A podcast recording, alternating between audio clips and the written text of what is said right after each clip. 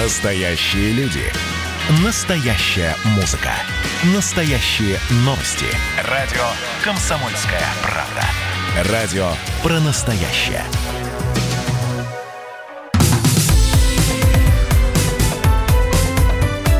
Как дела, Россия? Ватсап-страна! Продолжается прямой эфир радио «Комсомольская правда». Меня зовут Михаил Антонов. Здравствуйте. Мы снова в Беларусь отправимся, но будем говорить не про выборы, хотя выборы там присутствуют, а будем говорить про задержание 33 россиян в Минске. Я напомню, что э, наш журналист Александр Коц э, фактически доказал, что во всей этой истории, когда группа людей прилетела в Минск. Э, Причем у них были билеты на э, турецкий рейс, но он отправился без них. Они оказались подставлены. Причем подставлены третьей стороной. Я бы даже сказал, третьей страной. Александр Кот, специальный корреспондент «Комсомольской правды», вот сейчас расскажет, как было организовано это задержание. Билеты на авиарейс Минск-Стамбул покупались не в России, а в Киеве. Об этом стало известно из письма Turkish Airlines. Именно этой компании 33 человека собирались лететь из Минска в Стамбул. Подставное лицо из Украины посулило нашим гражданам хороший заработок на охране нефтяных месторождений в Ливии. Потом направление поменялось на Венесуэлу. Всего было завербовано около 180 человек. Они были поделены на 5 групп и должны были вылетать через через Минск, Стамбул, Гавану в Каракас с разницей в несколько дней. Когда граждане России доехали до Минска и поселились в отель, кураторы приказали сжечь билеты. Они это мотивировали тем, что сорвался стыковочный рейс в Гаване и придется подождать несколько дней. 29 июля все 33 человека были задержаны. Очевидно, всю эту операцию от начала до конца контролировала служба безопасности Украины. Однако своим белорусским коллегам они вряд ли рассказали о билетах, которые покупались в Киев, и доложили только о том, что некая группа ЧВКшников едет устраивать беспорядки в Минске. Это Александр Коц, и видите, именно украинская сторона, по одной из версий, проинформировала белорусскую сторону о том, что вот такие вот вооруженные люди, э, значит, вернее, как вооруженные, люди, принимавшие участие в военных конфликтах, оружия это у них не было, э, сейчас находятся в Беларуси. Их и задержали. Кто-то после этого сказал, посмотрите, какая блестящая многоходовка от СБУ, Службы безопасности Украины.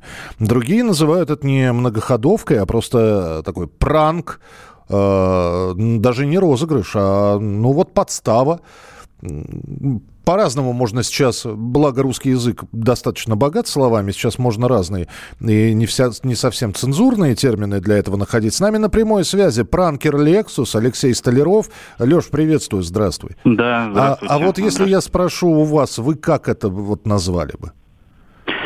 А, ну, мне даже, смотрите, тут, конечно, методика такая, тут ведь зависит от того, какую цель люди преследовали э, в данном случае. Ну, если это, конечно, цель э, какая-то краткосрочная, чтобы людей повязали и выдали Украине, то это, наверное, можно было бы назвать спецоперацией. Да, то есть э, я ведь тут, э, смотрите, э, о чем задумался, да. Возможно, они это устраивали и полагали, что, наверное, вот вся эта история с задержанием, она не попадет в прессу ну, просто их там белорусские спецслужбы задержат и выдадут э, так или иначе уже Украине, да, чтобы, может быть, они это захотят замол- замолчать. Uh-huh. А, получилось, а получилось таким образом, что, наверное, на короткий такой промежуток времени они достигли успеха, а в итоге что получилось? Сейчас э, по, по факту будут испорчены отношения с союзным э, соседским государством да, там, с Белоруссией, Украины. И в итоге так себе, скажем, операция, потому что, ну, в итоге больше, конечно, проблем они себе создали, нежели выиграли от этого. Ну, э, если вспомнить ваши пранки, вы глубоко изучаете психологию человека, ну и, собственно, представляясь тем или иным звонящим. А я не совсем, наверное, понимаю психологию бойцов, ну, не про... Как, как людей посылают за рубеж, сулят mm-hmm. хорошие деньги. Ну, ведь надо же проверить, что это за работодатель. Ну... ну, вы знаете, не всегда люди проверяют, что это за работодатель, и мы знаем, что многие, э, так или иначе, ополченцы, которые ездили на Донбасс, они все, скажем так, э, связывались э, с той стороной через интернет, через социальные сети, ничего не проверяя. Ну, там, даже несмотря на то, что у многих был боевой опыт. Учитывая то, что вообще, в принципе, нам удавалось там людей там, разводить и министров обороны, и генерального секретаря НАТО, и остальных. В принципе, если ты понимаешь хорошо психологию человека, если ты нашел среди э, вот среди всех э, военных людей нужного тебе, удобного, скажем так, покладистого и нелюбопытного товарища, угу. то можно сказать, которые в дальнейшем уже набирают эту группу, а те люди, которые к нему набирались Э, в эту группу, они же не интересовались у него, а проверил ли ты точно, да, то есть им удалось его, значит, убедить. Во-вторых, э, что здесь э, служило таким убеждающим фактором, это деньги. То есть э, деньги были переведены на карту.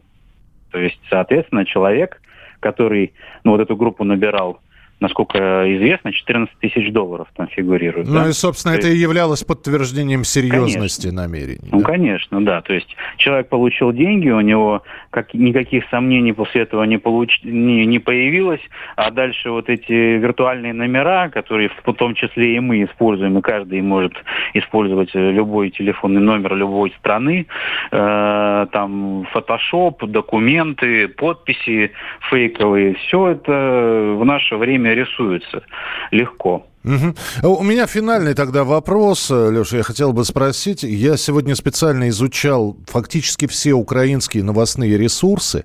Да. Ни слова. Вот как будто, именно. как будто не было ничего. Они, они, вот именно. Это выжидательная Пон... позиция или что? Э, нет, пони, понимаете, вот э, давайте мы вспомним, а, что было, когда Россия когда-либо, там, а, ну, когда шли обвинения какие-то из наших средств массовой информации в отношении Украины, иногда фейковые или иногда не фейковые, сколько было ответов от официальных сторон Украины, э, вот официальной стороны Украины Украины. Но там каждый, они, каждый они... старался отсчитаться, да? Каждый, каждый э, пытался либо высмеять эту точку зрения, либо еще что-то сделать.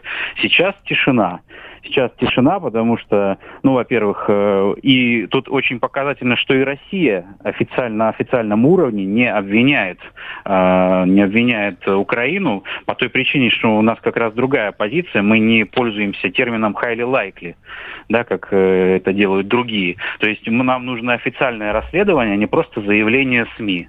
Да, там каждый, конечно, сделает вывод, но чтобы делать официальное какое-то обвинение, нужно изучить все обстоятельства. Насколько я понимаю, все вот эти данные нашими э, компетентными органами собраны и будут в скором времени представлены. Сейчас пока что затишье, да, угу. но я понимаю, что как только выборы в Беларуси пройдут, да, там, потому что сейчас э, очередной скандал, да, там, э, соответственно, властям Беларуси это не нужно.